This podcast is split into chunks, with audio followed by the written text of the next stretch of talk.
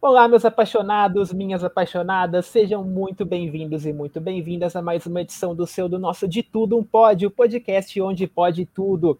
Hoje é dia de preparar o coração, porque nós temos um convidado mais do que especial que vai mexer com as emoções de vocês.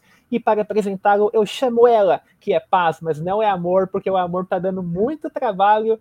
Elígia, tudo bem? Tudo bem, você tem razão, o amor tem me dado trabalho. Eu acho que o amor tem dado trabalho para várias gerações antes de mim. Não é à toa que precisamos de conselhos sentimentais e que o Marcos Lacerda, com o canal Nós da Questão, é tão importante. Ele é psicólogo clínico há 28 anos e tem um quadro no Bom Dia Paraíba chamado carinhosamente de Bom Dia Terapia. Oi, Marcos, tudo bem? Tudo bom, é um prazer estar aqui. Olha, é, com essas apresentações é muita responsabilidade. Tomara dê conta de resolver o coração de alguém aqui. Ai, Se prepara, vai. viu, Marcos? O, o, desafio, o desafio hoje vai ser grande. Vamos lá. Uhum. Isso, mas vamos lá. O seu primeiro vídeo, lá em 2016, quando você começou o canal Nós da Questão, é o Porquê Ninguém Me Ouve. E ele não é como nos moldes de hoje em dia. Era meio que uma mãe querendo saber, porque os filhos não, não tinham um diálogo familiar ali. De lá para cá, a gente percebe que houve uma transição, tanto na sua forma de falar, que ficou mais solta, cheia de bordões. Eu adoro o para bebê, eu amo esse bordão. E também teve essa transição, agora você fala mais de relacionamento, dessa questão de conselho sentimental. Como aconteceu essa transição? Bom, em primeiro lugar, eu sempre fiz muita televisão. E foi a TV que me levou para a internet. Porque as pessoas ficavam, ah, você devia ir para a internet, você devia ir para a internet. As pessoas, se quem estiver me vendo, está vendo que eu sou já assim um velhinho, eu sou um fóssil né, da psicologia. Se eu tenho um consultório há 28 anos, então imagina isso. Então, quando eu comecei a internet, porque me encheram muito para isso, eu não sabia fazer internet. Aquela linguagem era a linguagem da TV. E da uhum. TV de, daquele ano lá, da, da, daquela, 2016, exatamente. 2016. 2021. Então, eu precisei ir aprendendo a fazer a internet. A internet é mais rápida, a internet tem bordão, a internet não é tão séria. As pessoas precisam de uma comunicação mais direta com você na internet. Então, eu ainda, eu ainda entrei muito engessado pela TV.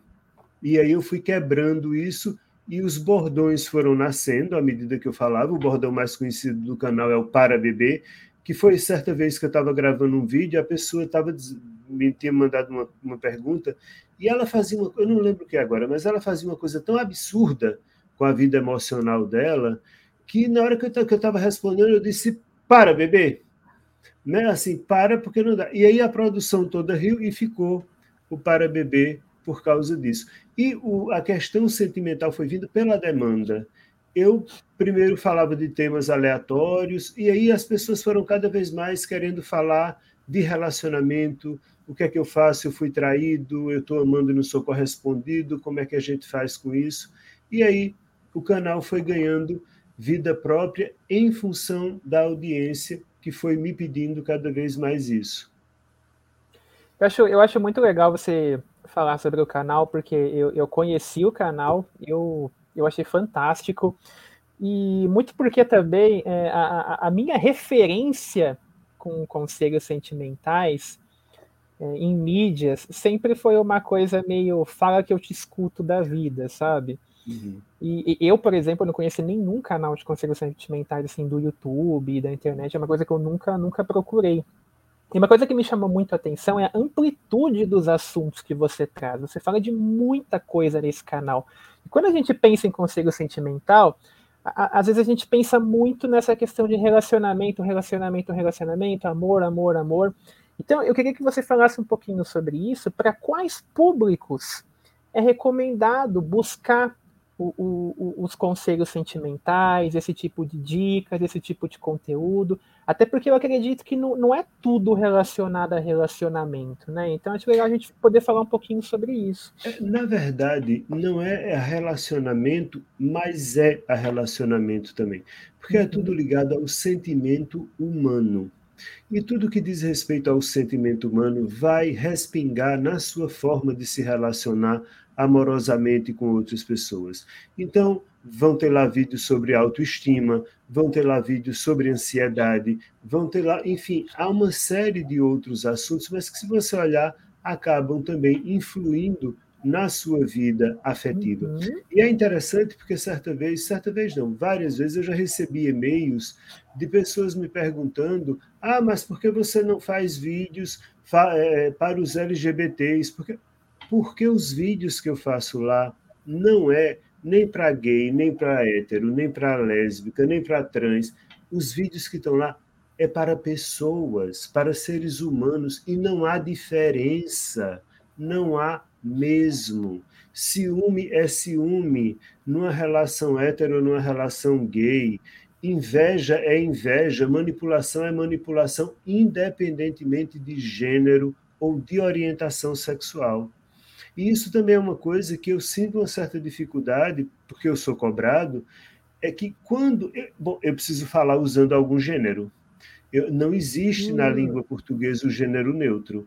Ou eu digo o manipulador, ou eu digo a manipuladora. Uhum. Ou eu digo o ciumento ou a ciumenta. Então, eu tenho que escolher um gênero para falar. E aí as pessoas acham sempre que eu estou falando, quando eu digo uh, uh, como uh, identificar um manipulador.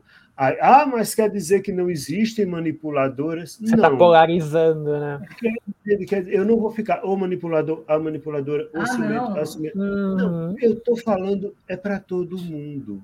E é por isso que tem tanta variedade de, de conteúdo, e todos os conteúdos necessariamente não se ligam a conselhos afetivos, mas que dizem respeito à sua relação afetiva, como depressão, por exemplo, que influi diretamente na sua qualidade de amar. Isso é muito legal, né? Porque você está falando também de, do relacionamento consigo mesmo, né? Não é necessariamente só a forma como você se relaciona com o mundo, com as outras pessoas, mas como você se vê. Acho que é o é primeiro é passo, né? Você se vê, né? O que é uma coisa muito legal, né? É, aí é que está, para mim, o ponto de virada do nós da questão, que é eu não dou fórmula. E me, me, irrita muito, se quer saber, quando eu vejo canais que dão fórmulas. Hum. Olha, se você quer que ele venha para você, então você não passa três dias sem responder o WhatsApp, ou então você responde tal. Isso eu acho uma coisa, eu não seja muito pegajoso, não seja isso, não transe no primeiro encontro. Não existe fórmula. E eu tenho que entender que cada relacionamento é um relacionamento e que eu tenho que saber de mim para poder construir uma relação com o outro. Eu gosto sempre de dizer que as pessoas são como elementos químicos. Se eu pego o elemento químico A e junto com o elemento químico B, eu posso ter um veneno. Se eu pego o mesmo elemento químico A e junto com o elemento químico J, eu posso ter um perfume. Ou seja, não dá para ter uma regra. Eu posso me juntar com alguém que vai tirar o que eu tenho de pior em mim, como eu posso me juntar com alguém que vai fazer com que apareça o que tem de melhor em mim. Porque uhum. relacionamento é construção. E a única coisa que eu posso fazer é saber como eu sou, quem eu sou, quais são minhas limitações, minhas demandas, o que eu aguento, o que eu não aguento, o que eu quero, o que eu não quero. O outro é um problema do outro. É, é muito legal você falar isso, porque essa ideia de controle, a gente estava aqui antes no pré-papo falando de anos 80, anos 90, tinha muito uma ideia de que assim, ah não, ciúme é prova de amor. Tinha muito isso.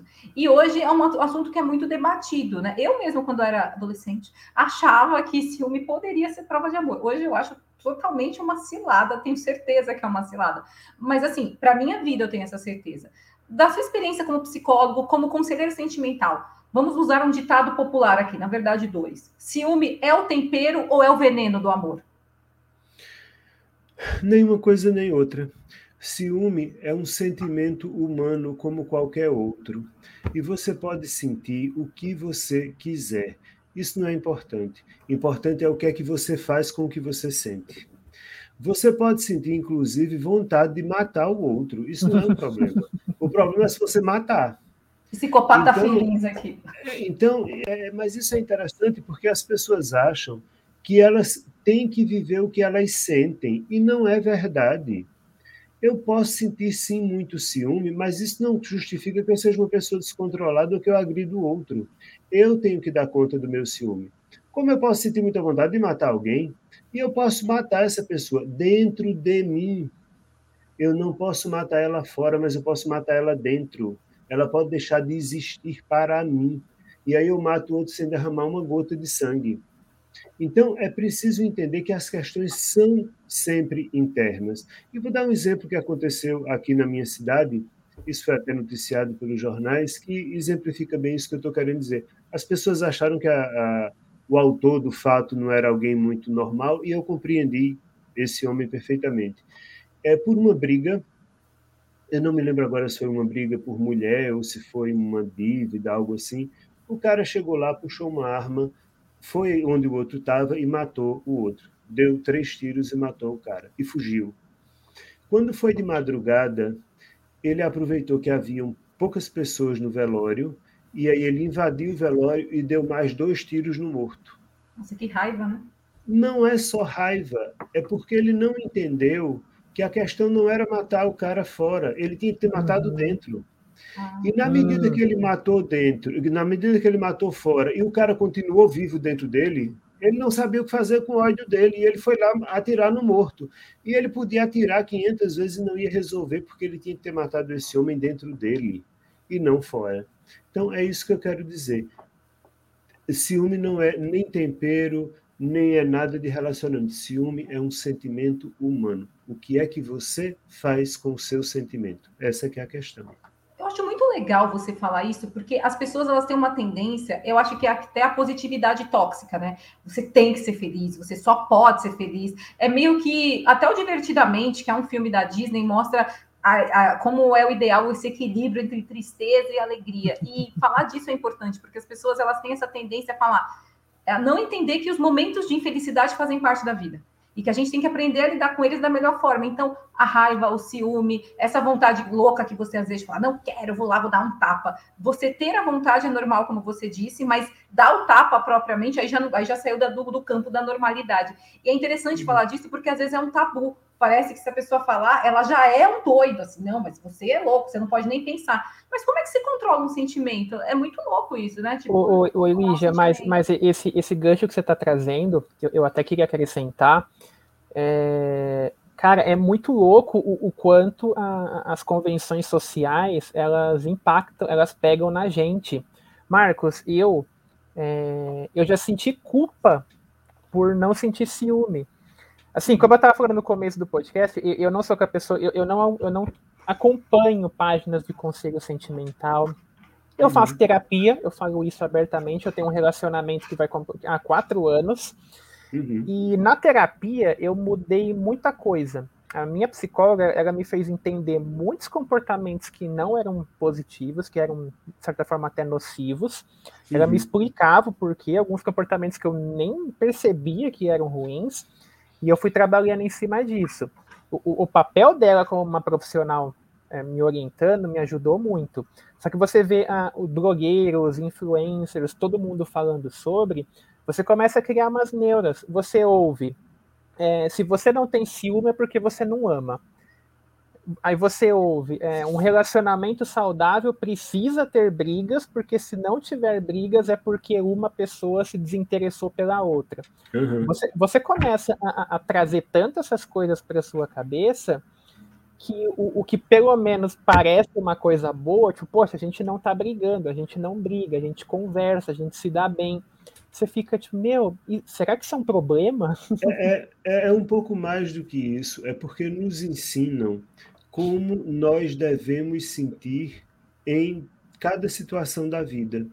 E muitas vezes nós reproduzimos isso sem nos perguntarmos se de fato estamos sentindo. Então, por exemplo, todo mundo acha que se descobrir que foi traído ou traída, deve sentir raiva e deve fazer, mas às vezes isso nem lhe abalou tanto. E você nem se dá conta de que isso não foi tão importante assim para você. Uhum. Eu tenho uma paciente que certa vez ela ficou muito confusa, ela amava muito o pai dela, o pai dela era muito importante, e o pai faleceu. E ela chegou muito confusa na terapia porque ele, ela tinha ido ao velório dele e ela não havia chorado. Então ela disse: Eu pensei que eu amava meu pai, mas eu não derramei uma lágrima no velório dele. Quer dizer, se alguém que eu amo morre, eu tenho que chorar. Se eu não chorar é porque eu não amo. Quando, na verdade, você pode ter alguém que está se descabelando em cima do caixão e alguém que está calado ali no cantinho, e o calado no cantinho pode estar tá sofrendo infinitamente mais uhum. do que uhum. aquele que está berrando em cima do caixão. Cada um tem sua forma de sentir e de viver as coisas.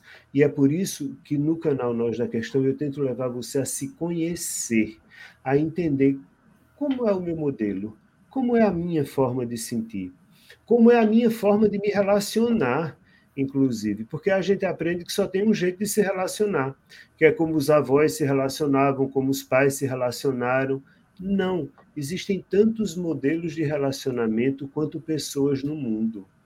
Isso é igual aquela propaganda, existem mil e uma maneiras de, de, de se viver um relacionamento, invente a sua. Né? E que vai variar dependendo de com quem você esteja.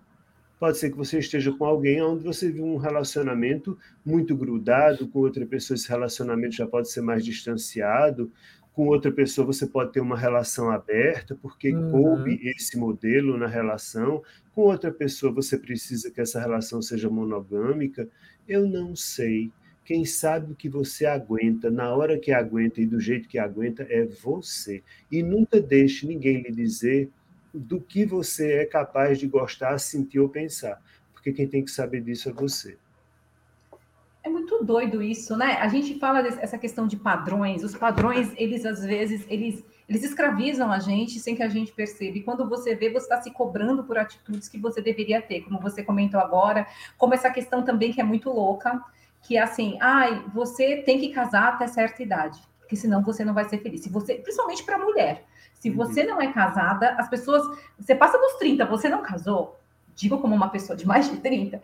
Toda vez que a gente encontra, a pessoa. Tem gente que pergunta de uma forma positiva, porque vê o casamento como uma forma boa, pensa ainda nessa ideia de, ah, você vai ficar sozinha tal.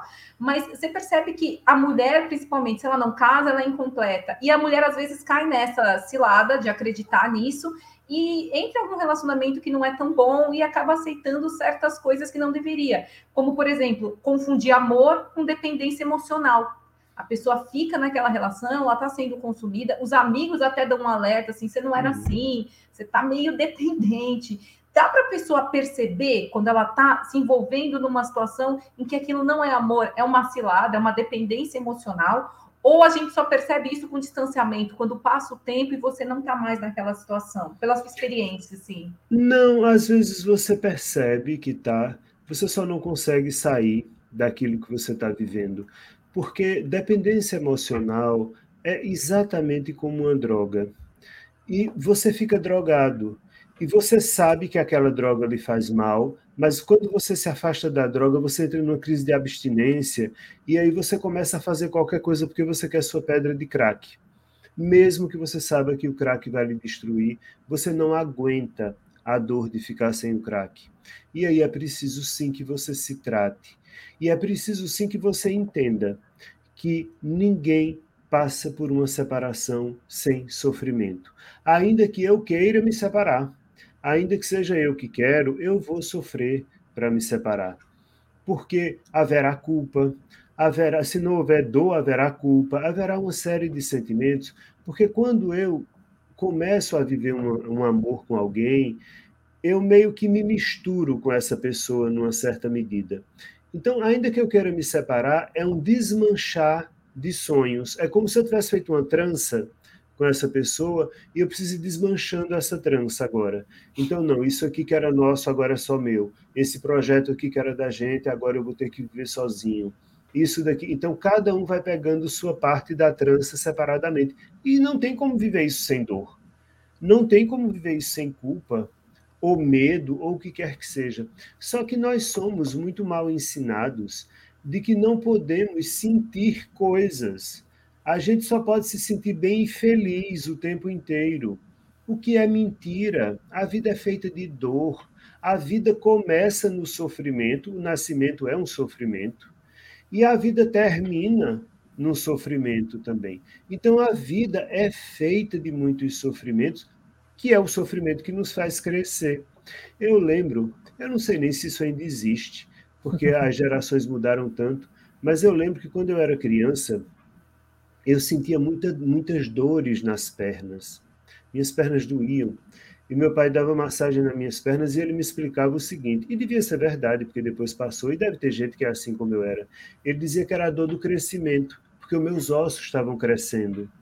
E depois é verdade, tem pessoas que sentem dor quando os ossos estão crescendo. Às vezes eu tinha dor, eu, eu chamava dor de perna, porque às vezes minhas pernas doíam. E ele vinha, dava massagem com álcool nas minhas pernas, tá? dizia, é porque você está crescendo. E às vezes para crescer, aí a gente sente dor. É isso. As minhas pernas doíam. Bom, hoje voltaram a doer, né? Porque depois dos 50 elas doem, elas doem. Depois dos 50 é o seguinte: se depois dos 50 você acordar sem dor, você morreu. Mas não é a, a confie. Depois dos 50 é assim. Mas estou exagerando um pouco, é só o meu joelho que realmente acabou, porque eu gosto de correr, eu acabei meu joelho correndo.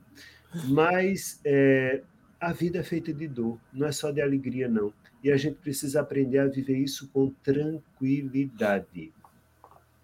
Ô Marcos, tem umas coisas, quando a gente está falando de conselho sentimental, que eu admito que elas me revoltam um pouco. Uhum. E eu vou fazer a primeira pergunta, vou te dar um. E aí, na sequência, eu vou te dar o contexto. Eu queria que você falasse um pouquinho como que cuidado as pessoas têm que ter para não cair em armadilhas. Por exemplo, é, você estava falando aqui no seu canal, você não trabalha com fórmulas. Você uhum. é um psicólogo, você tem quase 30 anos de experiência, então você tem um embasamento para falar sobre isso, você está envolvido com isso, mas você não dá a fórmula, você apresenta uma visão, você apresenta um caminho, e a pessoa vai de acordo com o que é melhor para ela, para a realidade dela, enfim. Uhum. E o que eu acho que é um diferencial no seu canal, é, eu julgo que eu não estou puxando o saco, é questão de achar legal, legal mesmo. É, como a gente estava falando antes, o, o, fato de você trabalhar a confiança da pessoa, a autoestima. Uhum. Uma coisa que eu vejo muito é o contrário. Umas coisas que me revoltam é quando eu, eu, eu vejo páginas que querem dar uma de conselheiro sentimental falando coisas como. Vai, vou pegar o exemplo de um casal hétero é, o homem que é fiel não precisa de amigas. A mulher que é fiel não precisa de amigos. Você é suficiente. Ou, ou às vezes o, o, homem não precisa nem de amigos e a mulher não precisa nem de amigas, porque tem aquela coisa de você está num relacionamento, é você, acabou, você é suficiente. Uhum. E eu, pelo menos, tenho a percepção que esse tipo de coisa trabalha exatamente o oposto do que você faz. Trabalha a, a insegurança, é, deixa a pessoa mais vulnerável, mais desconfiada, mais alerta o tempo todo, tensa. Eu sinto que a pessoa não se liberta, porque o tempo todo ela tem que ficar monitorando, fiscalizando o que está acontecendo. Então eu queria que você falasse um pouquinho sobre isso. É, é isso, isso é um erro muito, muito interessante, que eu nem sei se é erro ou se é má fé. Porque, na verdade, quem diz isso, no fundo, torna você dependente em algumas páginas para que você pague cursos, compre cursos uhum. e coisas assim, né?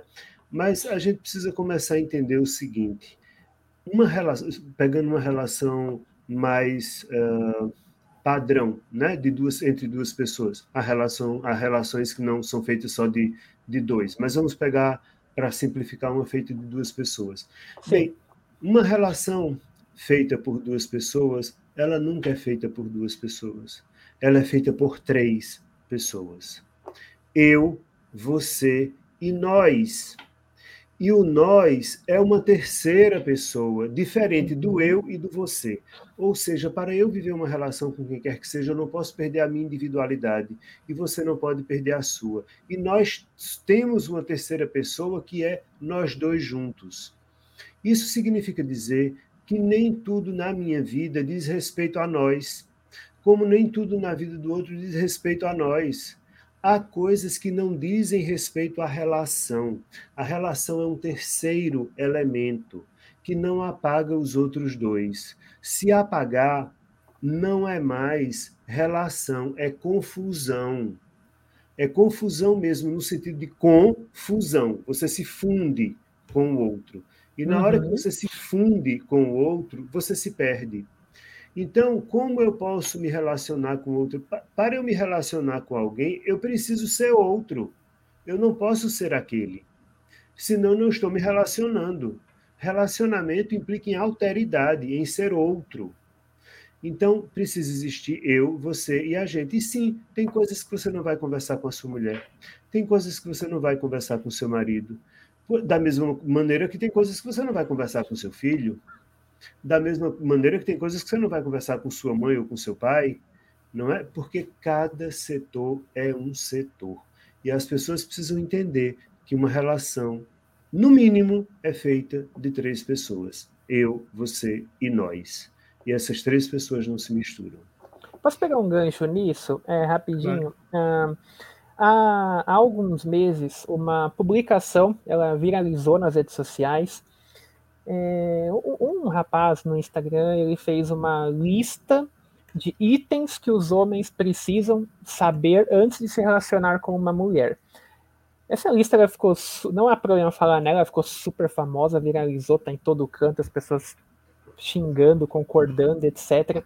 Ele colocou lá mais de 30 itens que têm que ser seguidos para que um homem possa se relacionar com uma mulher. Por exemplo, é, ela tem que ter uma boa criação, ela tem que ser, ela tem que ser submissa, ela tem que você tem, tem que, avaliar feminina, tem que você tem que avaliar você tem que avaliar as roupas que ela usa as músicas que ela escuta as pessoas com quem ela anda os lugares com quem ela frequenta e ela nunca pode ter tomar decisão. A, última palavra sempre é do homem. Uma prisão é, é uma eu, eu, eu, eu, sou, eu sou meio chato com algumas coisas. Eu acho assim se a mulher está disposta a passar por tudo isso a ser tudo isso tranquilo.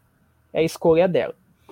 Quando o homem começa a fazer esse tipo de exigência, aí eu já começo a achar que a gente está passando um pouquinho do ponto. A minha pergunta para você é: quando o relacionamento vira assim uma vaga de trabalho, onde você tem um milhão de demandas e só falta você pedir currículo e, pedir e oferecer um salário para a pessoa, é, essa pessoa consegue se envolver emocionalmente? Porque a, a percepção que dá é que ela está seguindo ali uma uma ideologia que ela tem, não sei se é religião, se é criação, porque eu confesso que agora eu não me recordo qual é a geração da pessoa, não, não sei de onde ela vem, coisas do tipo. Uhum.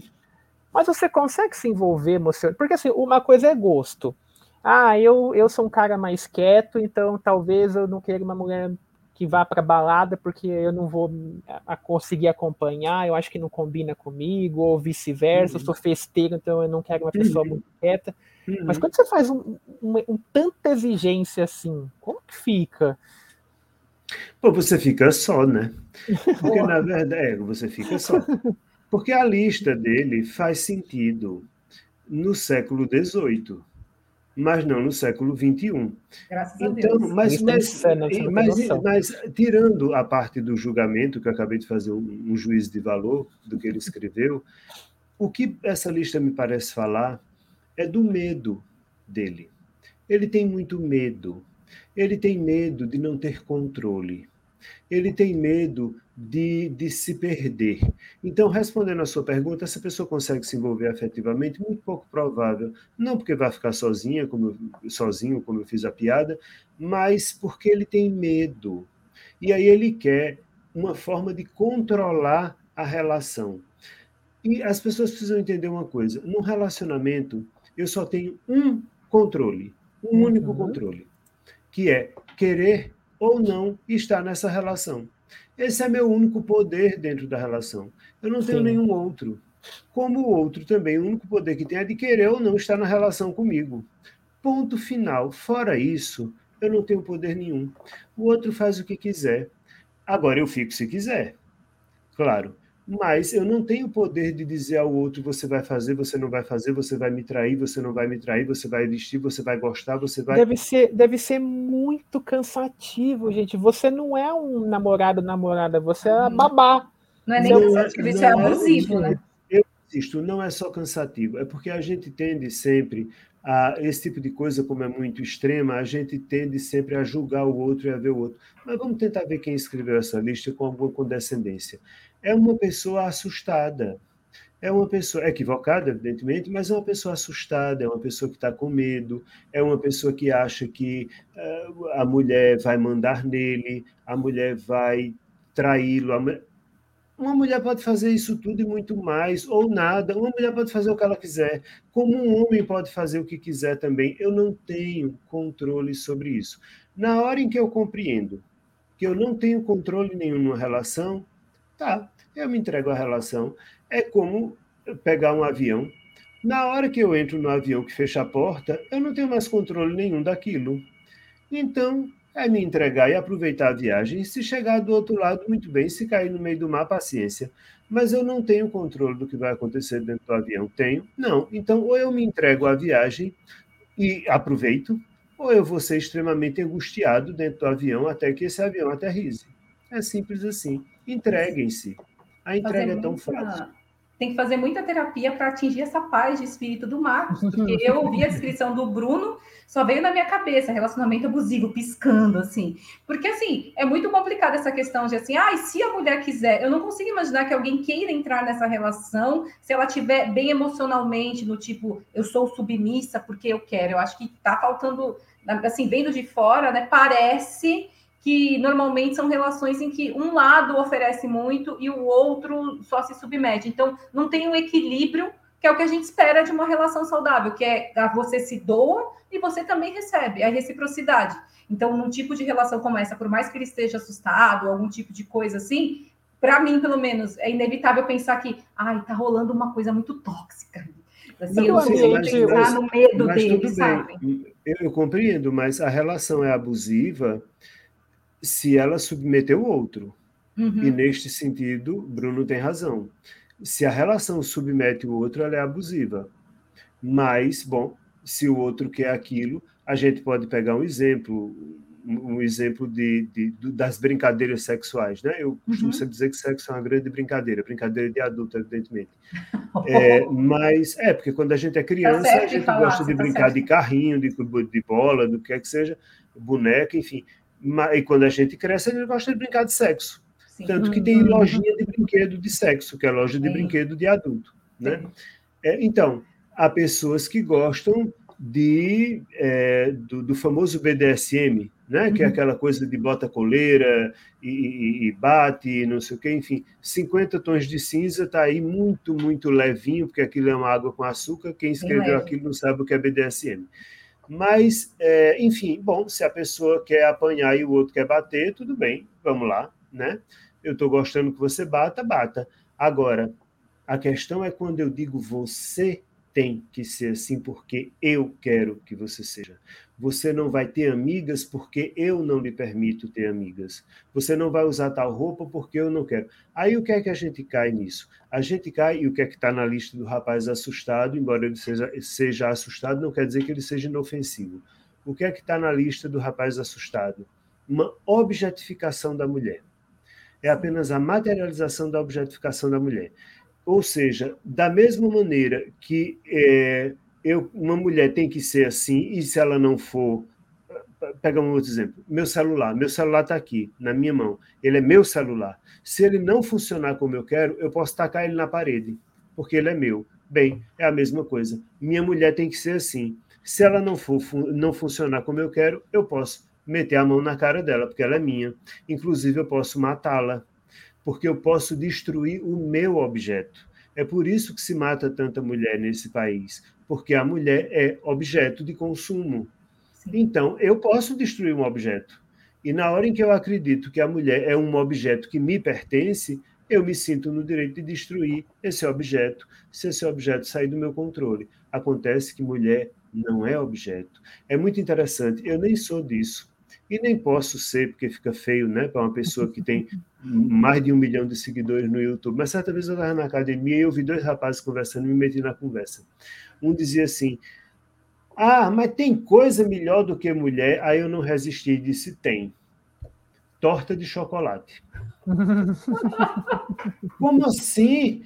Cara, eu disse: Sim, torta de chocolate. Porque mulher não é coisa mulher não é objeto, mulher é sujeito.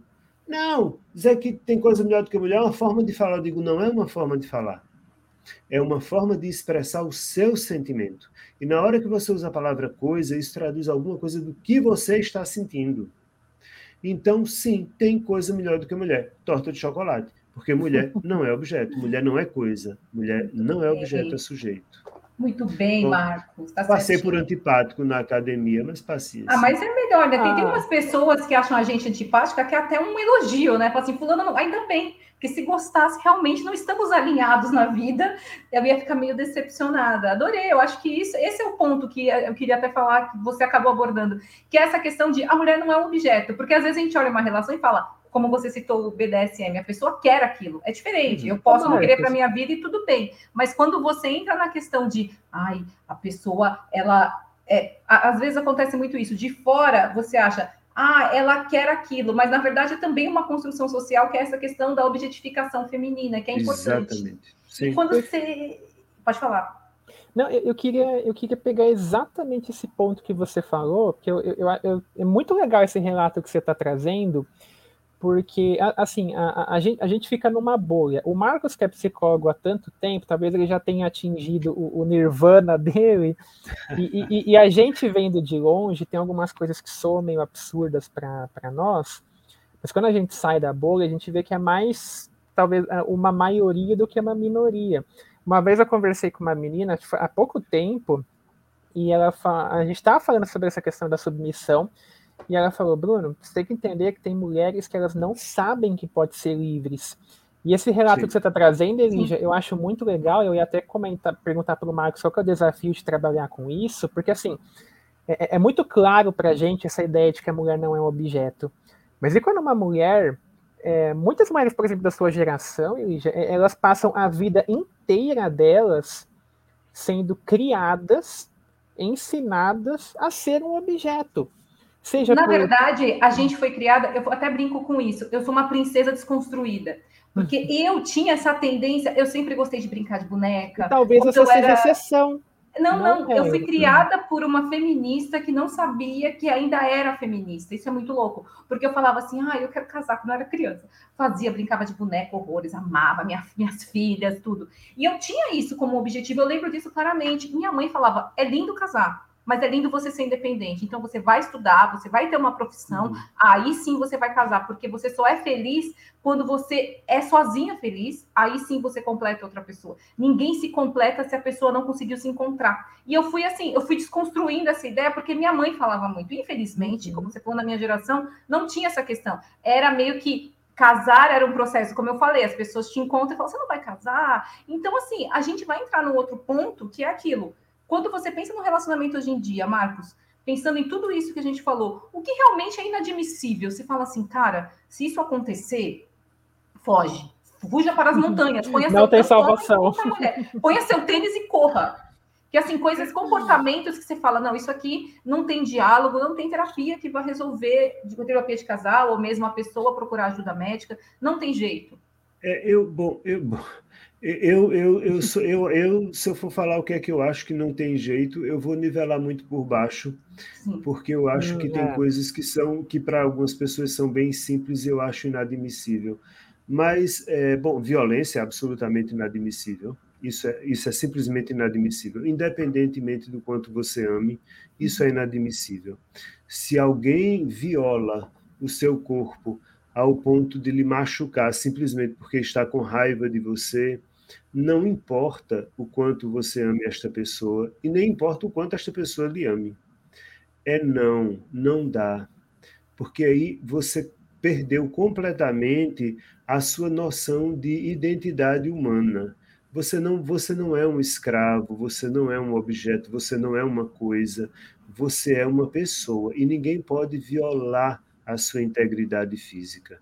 Né? E assim, eu estou nivelando muito por cima, eu ainda acho que menos do que isso já é inadmissível. Eu não uhum. consigo admitir, por exemplo, casais que se agridam verbalmente, que digam você é isso ou você é aquilo, vá tomar não sei aonde. Não, não dá. Eu não posso viver como uma pessoa assim. Mas ainda que tenham pessoas um pouco mais tolerantes que conseguissem isso, mas a agressão física está fora de negociação. Isso é completamente inegociável, a não ser, repito, que seja uma negociação, é, uma agressão física consentida e prazerosa, fora isso, é absolutamente inegociável. Mas as mulheres são ensinadas de que o amor dela transforma. De que se aquilo está acontecendo é porque ela não amou o suficiente, ela não foi paciente o suficiente, ela não foi compreensiva o suficiente. No final das contas, ela talvez até tenha merecido aquele empurrão, porque ela devia ter ficado calada, não é verdade? Então, é isso que é ensinado às mulheres e que é preciso ser desconstruído. Não, independentemente do que você faça. Você traiu o seu marido, o seu marido pegou você na cama com outro homem. Tudo bem, você talvez não devesse ter feito isso se não era esse o acordo da relação. Mas isso não dá o direito a ele de fazer nada com você. Isso dá o direito a ele de ir embora, se ele quiser. E ponto final mas não dá o direito a ele de lhe machucar por causa disso. Isso simplesmente é inegociável. Ô Marcos, é, a, a, gente acabou deixando o assunto um pouquinho pesado. Eu queria trazer uma, uma outra questão. É, assim, eu, eu, eu, eu, acredito demais em algumas coisas. Eu até, eu até brinco com a Elija que eu sou louco por coisas sobrenaturais, que se eu fosse rico eu ia caçar fantasma, coisas do tipo. Mas eu sou, eu sou muito cético para algumas outras. É, é, é, essa visão do, do, do, conto de fadas, até, até, para dar um gancho, aqui em São Paulo, a, a gente tem alguns bairros onde qualquer poste que você vá, tem aquelas famosas mensagens do traga o seu amor em 3, 5, 7, X dias com pagamento depois, depois. do resultado. É quente o negócio. E, e assim, eu não tenho preconceito com quem, quem acredita nessa coisa mais mística, é, quem acredita, por exemplo, em signos, acho super válido a pessoa ter suas crenças e tudo mais. Mas você, de, de, uma forma ou de outra, você fica pensando, né? Porque assim, você tem aquela ideia do amor, da conquista, de, de da liberdade. Ba basicamente, você está seguindo rituais, rituais místicos, para amarrar a pessoa em você. É, independente uhum. se funciona ou não, assim, para quem procura esse tipo de ajuda, para quem vai atrás disso, é, há aí talvez algum, alguma questão que, sei lá, em, possa haver uma necessidade de um acompanhamento profissional, de uma ajuda médica, de uma terapia, porque pode ter algo envolvido que não seja assim tão, tão positivo. Bom, positivo não é, independentemente. Agora, vamos lá, vamos você, já que você gostaria de caçar fantasmas, vamos entrar no reino da fantasia. Vamos imaginar que, de fato, é, existe algum poder mágico, místico, sobrenatural que possa fazer alguém estar ao meu lado. Ainda que isso existisse, você deveria se fazer a pergunta: para quê? A poção, poção do amor, né? Pra quê? Sim, eu compreendo, mas para quê? Se o outro vai gostar de mim por uma questão externa a mim, para que serve isso? O que eu estou querendo dizer é que isso é preciso que a minha autoestima seja muito ruim, que eu não tenho o mínimo de amor próprio, que eu tenho que criar um artifício para que o outro goste de mim. Então, se o outro me ama porque tomou a poção mágica, o outro não me ama. Não é a mim que ele ama. Na verdade, há uma substância que faz ele acreditar nisso. E se eu me submeto a isso dessa forma, eu preciso pelo menos me perguntar como é que está a minha autoestima. Porque eu... se eu de fato tivesse o poder de fazer o outro querer algo que ele não quer, por que eu usaria isso? Isso não faz sentido, compreende? Se eu tenho mínimo de autoestima, isso não faz sentido. Eu já perdi uma é. amizade de anos por causa disso, porque uma, uma amiga minha começou a ir num, num profissional assim. É, foram meses tomando banho com ervas, não sei o que, comprando não sei o que para passar no corpo, para fazer o ex dela voltar. Uhum. É, a, a, gente é uma amizade muito sólida e, e, quando ela começou a entrar nisso, tantos meses, meses, meses nisso, ela começou a cobrar a pessoa, tipo, ó, não tá dando resultado. Essa pessoa, o profissional, a profissional, acho que até por uma questão de defesa, de manter o cliente, falou: as pessoas que estão ao seu lado estão com uma energia tão negativa, tão carregada, torcendo contra, que está uhum. atrapalhando que o, o meu trabalho funcione. ela chegou para conversar comigo, porque eu era totalmente contra isso. Eu falava, para de gastar dinheiro nisso. E ela basicamente encerrou a amizade comigo, a gente parou de se falar. Não, não foi aquela coisa de repente, né? Ela, ela justificou porque estava parando de falar comigo por conta disso. E no final das contas, meses e meses e meses depois, não funcionou de nem de qualquer jeito. Mas é lógico. O não voltou. Não. É lógico que não, porque, como eu já disse, o único poder que eu tenho é de querer estar ou não na relação. Eu não tenho o poder de fazer o outro querer alguma coisa.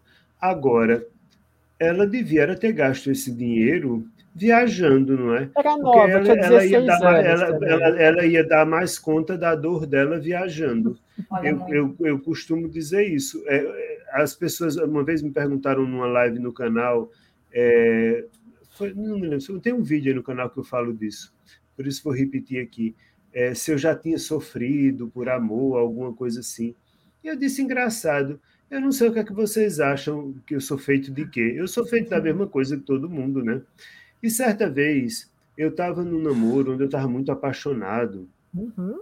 E é, eu estava tão apaixonado que eu, ia passar o meu aniversário, que é em dezembro, eu ia passar o meu aniversário e o ano novo em Nova York. E já estava passagem comprada, hotel comprado, tudo certo. E aí eu descobri que estava sendo traído? Não. Eu descobri que eu era o outro eu pensava que eu era, eu era, eu, eu era, eu era, eu era filial. Eu não sei, eu pensando que era matriz, eu era filial. Meu Deus. Eu era o outro. Desculpa, eu não sabia que era o outro. Tudo bem. É, aí você vai dizer, sofreu, sofri. E fez o quê? Fui para Nova York. Porque Muito se é para sofrer, vamos sofrer em Nova York. Exatamente. O negócio já estava comprado. Mas agora dizer que eu não fui, que eu não sofri em Nova York, sofri mas fui sofrer em Nova York, né? Sofreu com categoria. É, assim vai a vida. Já estava pago mesmo, então, bom, tá. Se eu sou o outro e eu não quero ser o outro, né? Agora, sofri, sofri. A questão não é sofrer, é o que é que você faz com o seu sofrimento. E eu uhum. tenho absoluta convicção de que os meus sofrimentos, como as minhas alegrias, me pertencem. Eu sou dono dos meus sentimentos, não são os meus sentimentos que são donos de mim. Eu não sou capacho de emoção. As emoções pertencem a mim e não eu a elas. É, é por mim, eu ficaria conversando por, com você um dia inteiro, mas a gente tem que ir encaminhando aqui para o final do podcast, porque você também tem compromissos, a gente também. É, mas antes eu quero fazer umas duas perguntas aqui.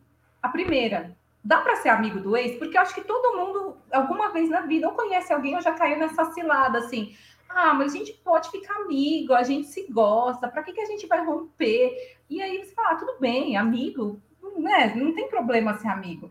Assim, acabou o namoro hoje, a pessoa entra em contato, manda lá um WhatsApp, fala, a gente podia continuar amigo, eu sinto falta de conversar com você e tal.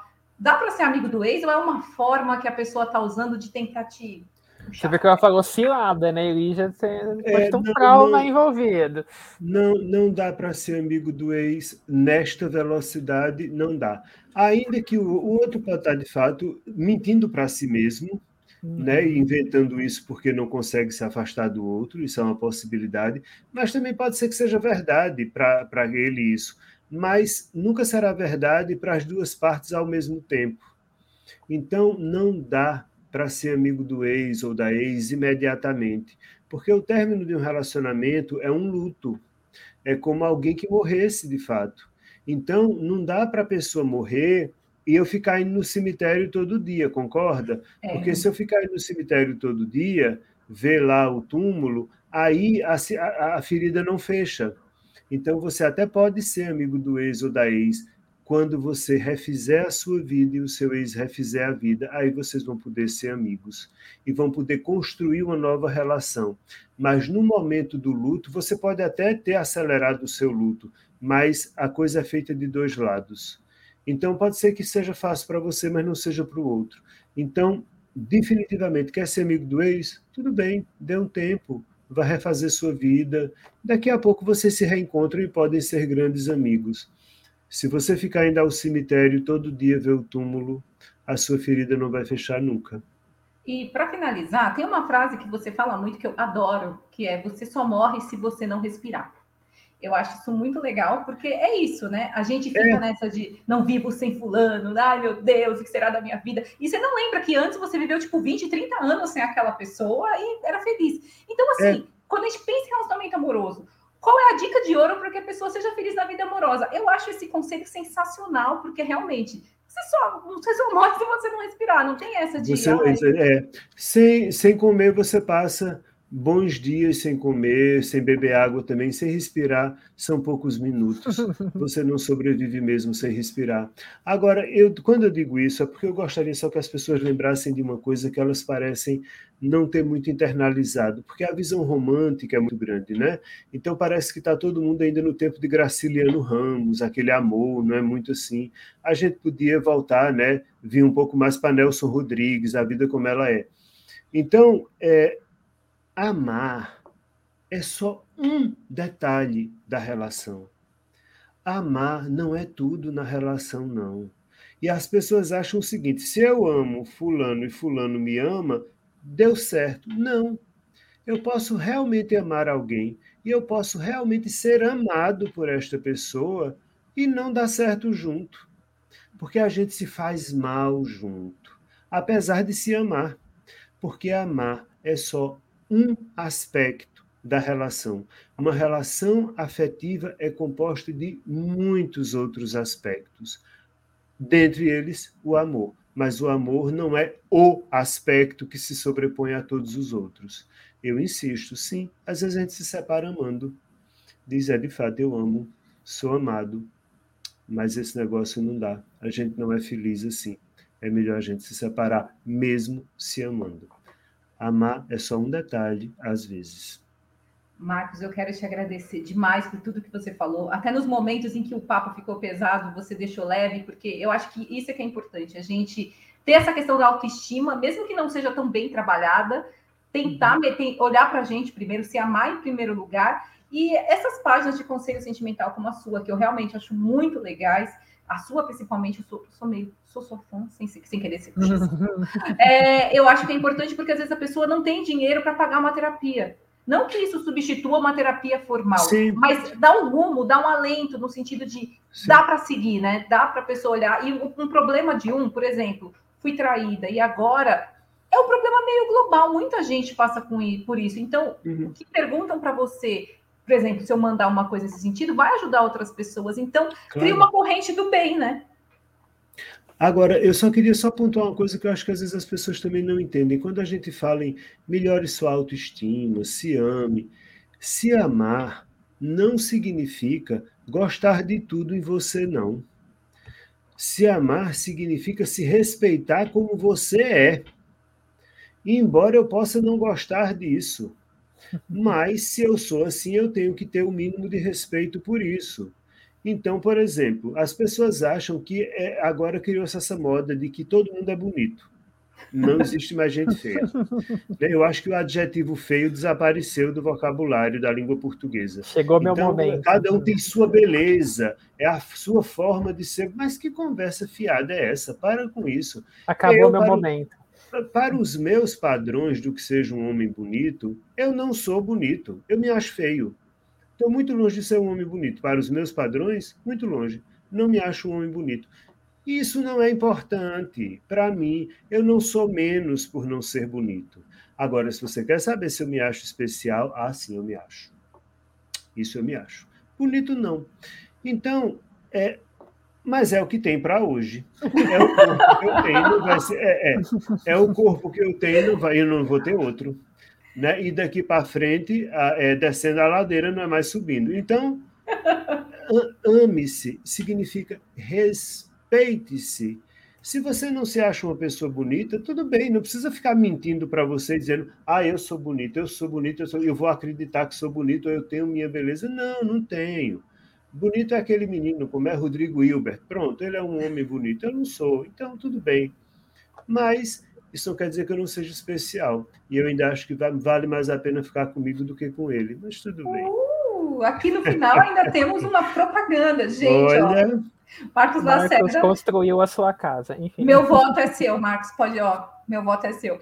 É, obrigada, é. de verdade. Depois dessa aula de autoestima e respeito, que é o que a gente tem que ter, você está certíssimo, porque aí a pessoa não se encaixa no padrão, já sofre, se rasga toda. Eu já sou meio. Marimar, já sou tipo, ai, agora de chorar. Então, assim, não seja Marimar como eu. Ouça o conselho do Marcos, o importante é você se sentir especial e aprender a valorizar o que você tem de melhor, porque ninguém é perfeito. Nem Rodrigo uhum. Hilbert, nem essas pessoas que a gente tem como claro. um padrão, elas também claro. sofrem, elas também choram. Tem hora que elas, olha, elas olham no espelho e falam: não, não é assim. Já sofreram. Uhum. Todo mundo já sofreu assim. Todo claro. mundo já sofreu claro. por amor, gente. Então, é isso, Marcos, de verdade. Eu quero te agradecer por ter tirado esse tempo para conversar com a gente, por tudo que você falou. Mesmo nos momentos mais pesados, você falou coisa muito, coisas muito legais e que tem que ser ditas. Então, te agradeço de verdade por ter aceitado participar de Tudo Um Pode. Imagina, obrigado, obrigado pelo convite. Do que precisarem, estou aqui e espero que vocês que estão ouvindo isso tirem algum sentido disso e ergam-se, porque a vida foi feita para a gente andar nela e andar de pé e não ficar se rastejando. Vamos andar. Isso mesmo. Se o Bruno falou que no começo eu era só paz, não era amor, agora eu sou amor da cabeça aos pés, como diz a canção. Estou aqui amando tudo, amando a vida, amando o Marcos, amando o Bruno, amando todo mundo, o gato da vizinha e por aí vai. Gostou, Bruno? Show de bola. E para você, pessoal, que está namorando aquela mina, mas não sabe se ela te namora e vice-versa, versa vice, ou está imersa em novelas mexicanas como a Elígia, a gente vai deixar o canal do Marcos aqui na descrição, vale muito a pena dar uma olhada lá no nosso da questão. E se você gostou, deixe o seu like, compartilhe, ative o sininho de notificação. Não esqueça de nos acompanhar também nas plataformas de streaming e a gente se vê na próxima. Convidado, o de tudo um pode fica por aqui. A gente se vê. Thank you.